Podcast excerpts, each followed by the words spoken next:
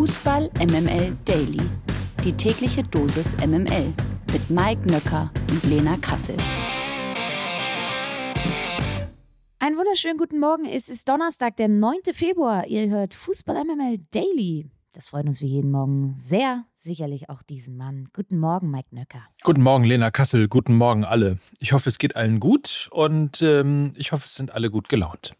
Doch, ja, na, sicherlich, Doch. klar. Also so, so ein bisschen so, ähm, ma, diese, diese multiplen Krisenherde, die machen mich äh, von Tag zu Tag immer ein wenig erschöpfter, aber umso schöner, immer wieder jeden Morgen in diese kleine Wohlfühloase einzutauchen. Und das hoffe ich natürlich auch, dass wir, dass wir ein bisschen nach draußen senden können, ja.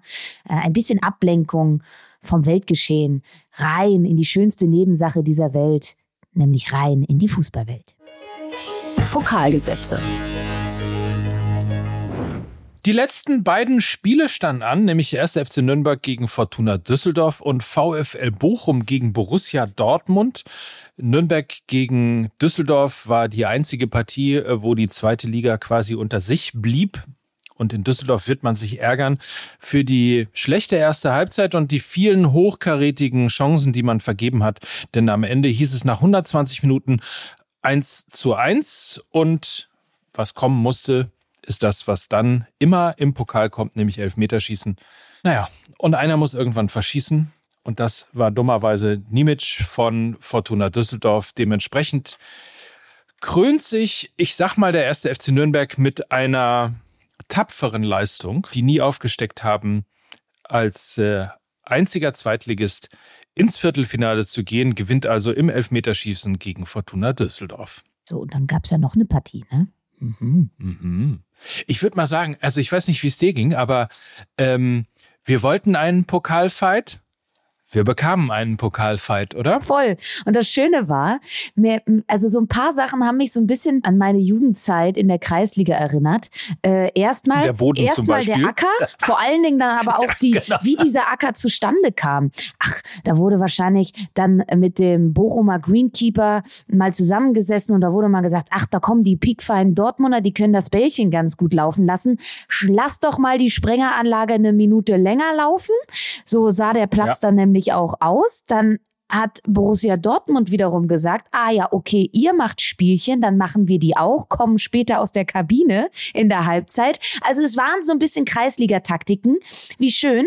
Die haben diesen Pokalabend ja dann auch noch abseits des Platzes ein bisschen schmackhafter gemacht, fand ich. Es, es war ja insofern, also Kreisliga ist ja gar nicht schlecht, äh, hast ja ein bisschen recht auch, äh, weil ja die Klingel kaputt war in der Kabine von Borussia Dortmund. Das heißt, die haben überhaupt nicht mitbekommen, dass die Halbzeit äh, zu Ende war und äh, dementsprechend dauerte es dann, glaube ich, irgendwie geschlagene dreieinhalb Minuten oder ähm, ein bisschen weniger als Stieler äh, stellt fest, dass der Elfmeter, der keiner war, äh, für ihn doch ein Elfmeter war. Da sind wir uns dann auch einig, ne? Dass es kein Elfmeter war, oder?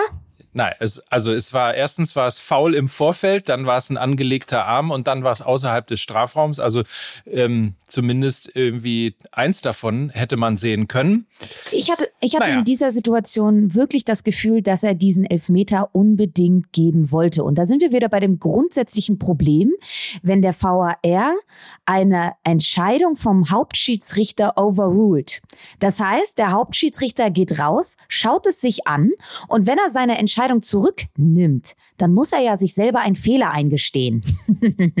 so, und das dann hat dann auch, glaube ich, einfach sehr viel mit Ego zu tun. Mutmaße ich jetzt einfach mal. In dieser Situation, so die Argumente, die du angeführt hast, äh, Mike Nöcker, die schossen mir auch durch den Kopf. Es ist doch angelegt, er dreht sich weg, da ist keine Vergrößerung der Körperfläche, keine Absicht, all diese Parameter, die man ja immer bedenken muss. Ich hatte einfach das Gefühl, er wollte diesen Elfmeter nicht zurücknehmen, weil er sich dann einen Fehler hätte eingestehen müssen. Und das ist eine große, große Hürde in diesem ganzen VAR-Wesen, dass ein Hauptschiedsrichter overruled werden kann und er muss dann einen Fehler eingestehen. Und ich glaube, Fehlerkultur im Fußball, ganz schwieriges Thema. Ganz, ganz schwieriges Thema. Reden wir mal als erstes über den VfL Bochum, der sich, ähm, man sagt dann immer so, weil es ja ein bisschen so der Underdog war, tapfer geschlagen hat. Ähm, gegen Borussia Dortmund. Ich nenne mal so ein paar Spieler, die mir aufgefallen sind. Äh, Adviajai, natürlich Förster, äh, Asano, Stöger, Riemann. Also im Grunde genommen muss man alle elf Spieler vom VfL Bochum nennen, weil sie einfach wirklich beeindruckend gefeitet haben und es dem BVB richtig, richtig schwer gemacht haben. Total erwartbar. Was, was äh, für mich nicht so erwartbar ist und das kommt jetzt irgendwie immer häufiger in diesem Jahr 2023 vor, dass Borussia Dortmund Spiele gewinnt, die sie in der jüngsten Vergangenheit alle verloren hätten. Wir reden in der Liga über Mainz und Augsburg und wir reden im Pokal jetzt über ein Auswärtsspiel in Bochum. Das waren all solche engen Spiele, eklige Gegner, die viel kontern, die unangenehm sind. In der jüngsten Vergangenheit hat der BVB solche Spiele verloren. Ist einfach so. Man muss dazu sagen, in der zweiten Halbzeit ähm, mussten sie umstellen in der letzten Kette, weil Mario Marius Wolf raus musste. Dann kam Nico Schlotterbeck für ihn rein, der dann aber die Position von Niklas Süle in der Innenverteidigung übernahm und Niklas Süle dann eben rechts verteidigte. Und er kam mit dem schnellen und wendigen Antwi Ajay überhaupt gar nicht klar, kam dann ja auch zur Doppelchance über eben diese Seite von Niklas Süle, hat die ganze defensive Statik meiner Meinung nach über den Haufen geworfen, wurde dann ähm, aber nicht bestraft. Unterm Strich muss man dann aber auch anerkennen, Borussia Dortmund sehr abgezockt. Auch wieder ein sehr gutes Trainerhändchen von Edin Terzic mit Marco Reus, den Siegtorschützen, eingewechselt. Nicht das erste Mal in dieser Saison. Sie haben aktuell die meisten Joker-Tore aller Teams in der Bundesliga. Und da läuft gerade einfach sehr, sehr, sehr viel zusammen. Auch das Tor von Emre Can, ein Spieler, der lange keine Stammkraft war, der aber auch äh, die personifizierte Weiterentwicklung von Borussia Dortmund ist, weil es einfach zeigt, wenn du Leistung auf den Platz bringst, dann bleibst du auch auf dem Platz. Das ist die neue Leistungskultur bei Borussia Dortmund und wir sehen, was dabei rauskommt. Also, Viertelfinale für Borussia Dortmund. Am 19. Februar werden die Paarungen ausgelost. Im Topf sind dann der VfB Stuttgart, Union Berlin, RB Leipzig, Bayern München, der SC Freiburg, Eintracht Frankfurt, dann der 1. FC Nürnberg und Borussia Dortmund. Gespielt wird dann wieder am 4. und 5. April. Die MML Gerüchteküche. Knapp eine Woche nach dem Deadline Day haben wir endlich mal wieder, endlich mal wieder, endlich mal wieder ein paar Transfergerüchte für euch. Ich habe sie schon vermisst. Ich weiß nicht, wie es dir geht, yeah, Lina. Yeah. Ja, Eintracht Frankfurt soll nämlich an Hoffenheims Dennis Geiger interessiert sein. Zumindest berichtet das der Kicker. Demnach habe die Eintracht ihr Interesse beim Spieler bereits hinterlegt. Geigers Vertrag läuft im Sommer aus. Er ist also ablösefrei zu haben. Neben Frankfurt sollen auch Everton und Benfica an dem 24-Jährigen interessiert sein. Kölns Mittelfeldmotor Elias Skriri ist im Sommer ebenfalls ablösefrei zu haben. Auch er wird unter anderem mit Eintracht Frankfurt in Verbindung gebracht. Wenn du es dir aussuchen könntest, Geiger oder Skiri, für wen würdest du dich entscheiden? Ist für mich kein Entweder-Oder. Ist für mich sogar beide. Ähm, ich meine, Daichi Kamada und Gibril So sollen den Verein wohl verlassen. Sebastian Rode weiß man auch nicht, wie fit er noch ist bei der SGE. Und sie sind zwei unterschiedliche Spielertypen. Ähm, Dennis Geiger ist eher äh, wie soll man denn sagen, eher ein, ein Typ Ballverteiler, einer, der viele progressive Pässe nach vorne bringt, viel Tiefe, das passt zum Glasner Fußball. Ähm, defensiver Mittelfeldspieler auch zwar, aber ein anderer als Elias Skiri, der wiederum eher so ein Ballsauger ist, möchte ich sagen. Wesentlich zweikampfstärker ist, physisch noch mal einen Ticken besser, ähm, reist irre viele Kilometer ab und mh, mm, glaube ich, ist noch eher eine Ergänzung zu Dennis Geiger und eher der perfekte Ersatz für Sebastian Rode, während Geiger eher so ein bisschen in die Kamada-Schiene kommen könnte, weil er eben mehr Drang noch nach vorne hat und mehr die Bälle verteilt. Ähm, absolut zwei sinnvolle Verstärkungen, vor allen Dingen auch, weil sie so ein bisschen der Fingerzeig sind von der Transferpolitik von Krösche, weil es zwei Arbeiter sind, die bereit sind, über die physische Leistungsgrenze zu gehen, also zur Eintracht DNA auch passen, unter anderem aber auch zwei Spieler, die nicht die ganz großen internationalen Stars sind, also du behältst auch das Gehaltsgefüge irgendwie bei und hast eine gesunde Balance zwischen Stars im Kader mit Kolomoani und Mario Götze ähm, und eben Spielern, die international noch nicht die ganz ganz, ganz große Fußballbühne erreicht haben. Das fühlt sich sehr gesund an. Das kommt überraschend. Zumindest ein paar Leute könnte diese Nachricht überraschen. Jude Bellingham soll nämlich nach Informationen von Sport 1 sowohl dem FC Chelsea als auch PSG abgesagt haben. Demnach sei der FC Liverpool aktuell in der Pole Position, was einen Transfer des BVB-Stars betrifft.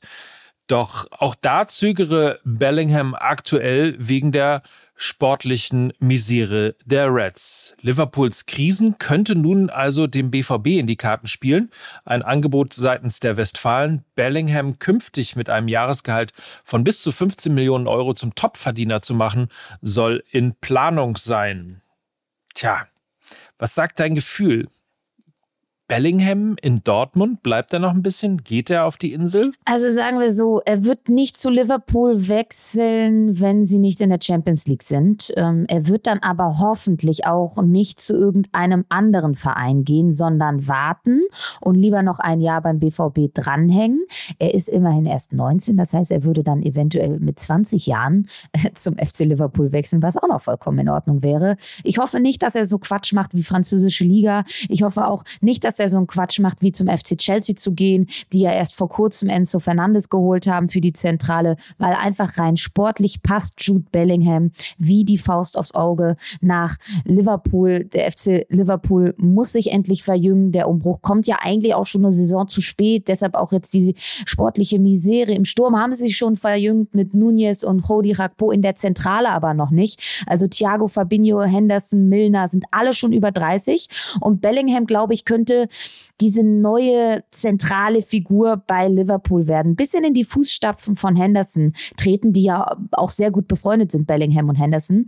Henderson ja Kapitän vom FC Liverpool, wird vielleicht in einem Jahr dann auch seine Karriere beenden. Who knows? Ich glaube, das wäre ein richtig, richtig gutes Match, Match made in heaven von mir aus. Und deshalb ähm, hoffe ich einfach, dass er Geduld hat, vielleicht noch ein Jahr wartet und dann zu Liverpool wechselt. Und wenn wir mal ehrlich sind, wir alle würden uns ihn doch viel lieber in einem Trikot von Liverpool vorstellen als in einem von Chelsea, oder? Oder in einem von Borussia Dortmund, das wäre mir das Liebste. ähm, vielleicht nimmt er sich ja so ein bisschen Jaden Sancho auch als das negative Beispiel, der ja auch voller Hoffnung sozusagen aus Dortmund zurück ist auf die Insel und ähm, eigentlich bei Manchester United im Moment keine Rolle mehr spielt. Gestern sein erstes Tor erzielt. Gegen Leeds. Gut. Ja, hallo, Frau Kassel. Aber was ich sagen wollte, er ist ja in Birmingham ausgebildet worden, beziehungsweise kam ja aus Birmingham nach Dortmund. Und Birmingham, wenn man mal auf die Karte guckt, liegt genau zwischen London und Liverpool. So, da haben wir es doch. Da Oder? haben wir es doch. Nur mal für die Erdkundelehrer unter euch. Sagt man noch Erdkunde? Ich weiß es nicht. MML International. Wie wir bereits berichtet haben, muss sich Manchester City derzeit wegen mutmaßlicher Verstöße gegen Finanzregularien verantworten. Wird der Club schuldig gesprochen, droht den Sky Blues sogar der Ausschluss aus der Liga. Genau das fordern jetzt manche Konkurrenten. Laut Sky Sports forcieren Manchester United, Liverpool, Arsenal, Chelsea? Chelsea ah, ähm, und Tottenham einen Ausschluss aus der Liga, falls sich die Verstöße bewahrheiten sollten. Da könnte also noch ordentlich Bewegung reinkommen. Wir bleiben auf jeden Fall dran. Wieso hast denn du bei Chelsea so gelacht? Der Schiedsrichter war total scheiße, ehrlich. Na, da hätte der Kollege Stieler aber gestern einiges erklären müssen in Bochum. Bei der derzeit laufenden Club-WM in Marokko ist erstmals eine VAR-Überprüfung durch den Schiedsrichter über die Stadionlautsprecher erklärt worden. Aus einem Elfmeter wurde ein Freistoß, dazu gab's Rot wegen Notbremse. Dieses Vorgehen wird bei der Club-WM erstmals getestet. Das Ganze klingt dann nämlich so. Decision is a referee kick.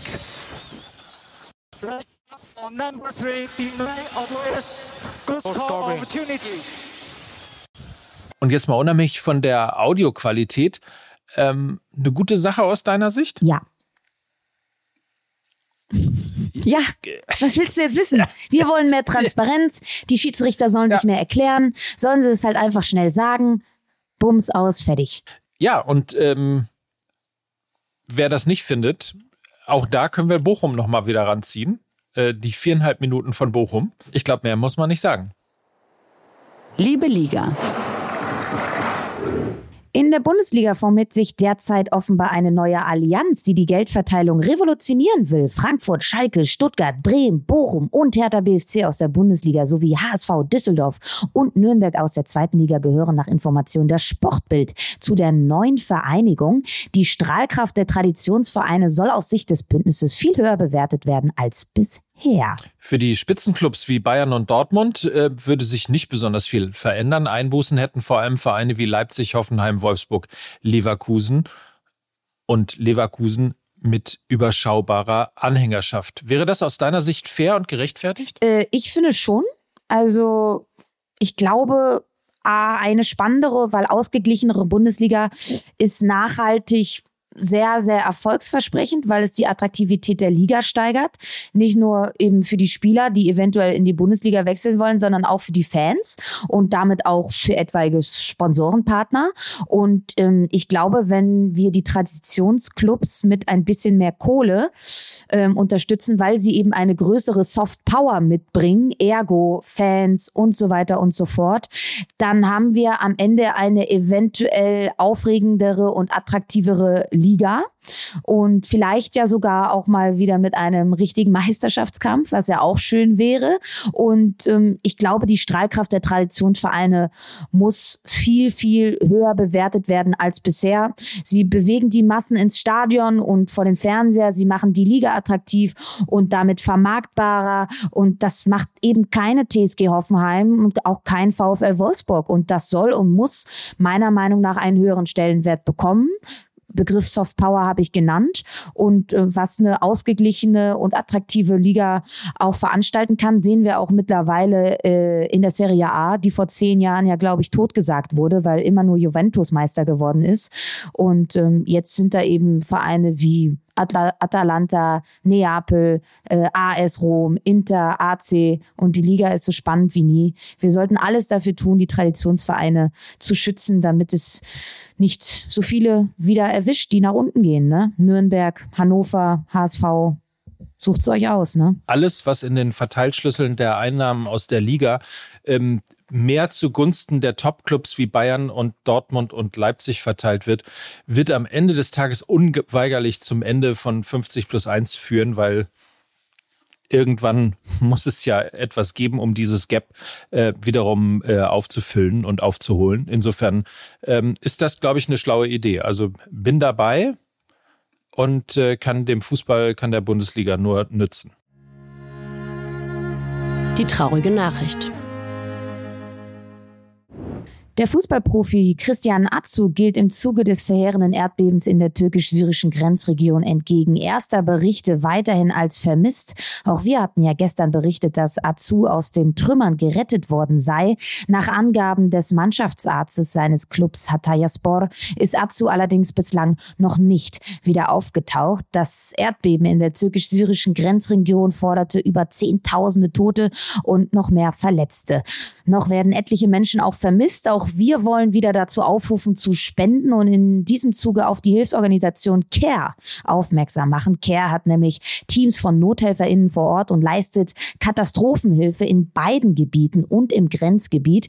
Die Teams sind auf Nothilfe spezialisiert und arbeiten seit Jahrzehnten in genau dem Grenzgebiet zwischen der Türkei und Syrien. Aktuell werden die am dringendsten benötigten Hilfsmittel verteilt und Notunterkünfte für Überlebende gestellt.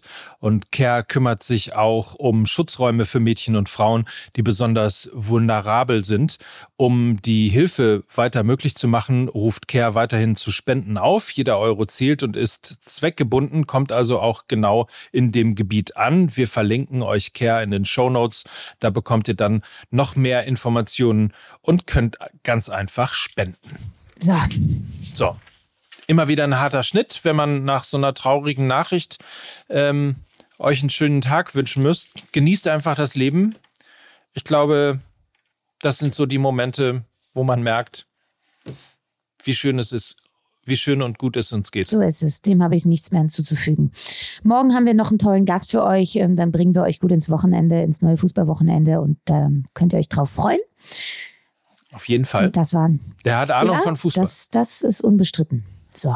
Mindestens so wie Lena Kassel. Und wie, Ma und wie Mike Nöcker. Ja, und das äh, waren genau die beiden, nämlich für euch heute, nämlich Lena Kassel. Und Mike Nöcker für Fußball MML. Tschüss. Tschüss.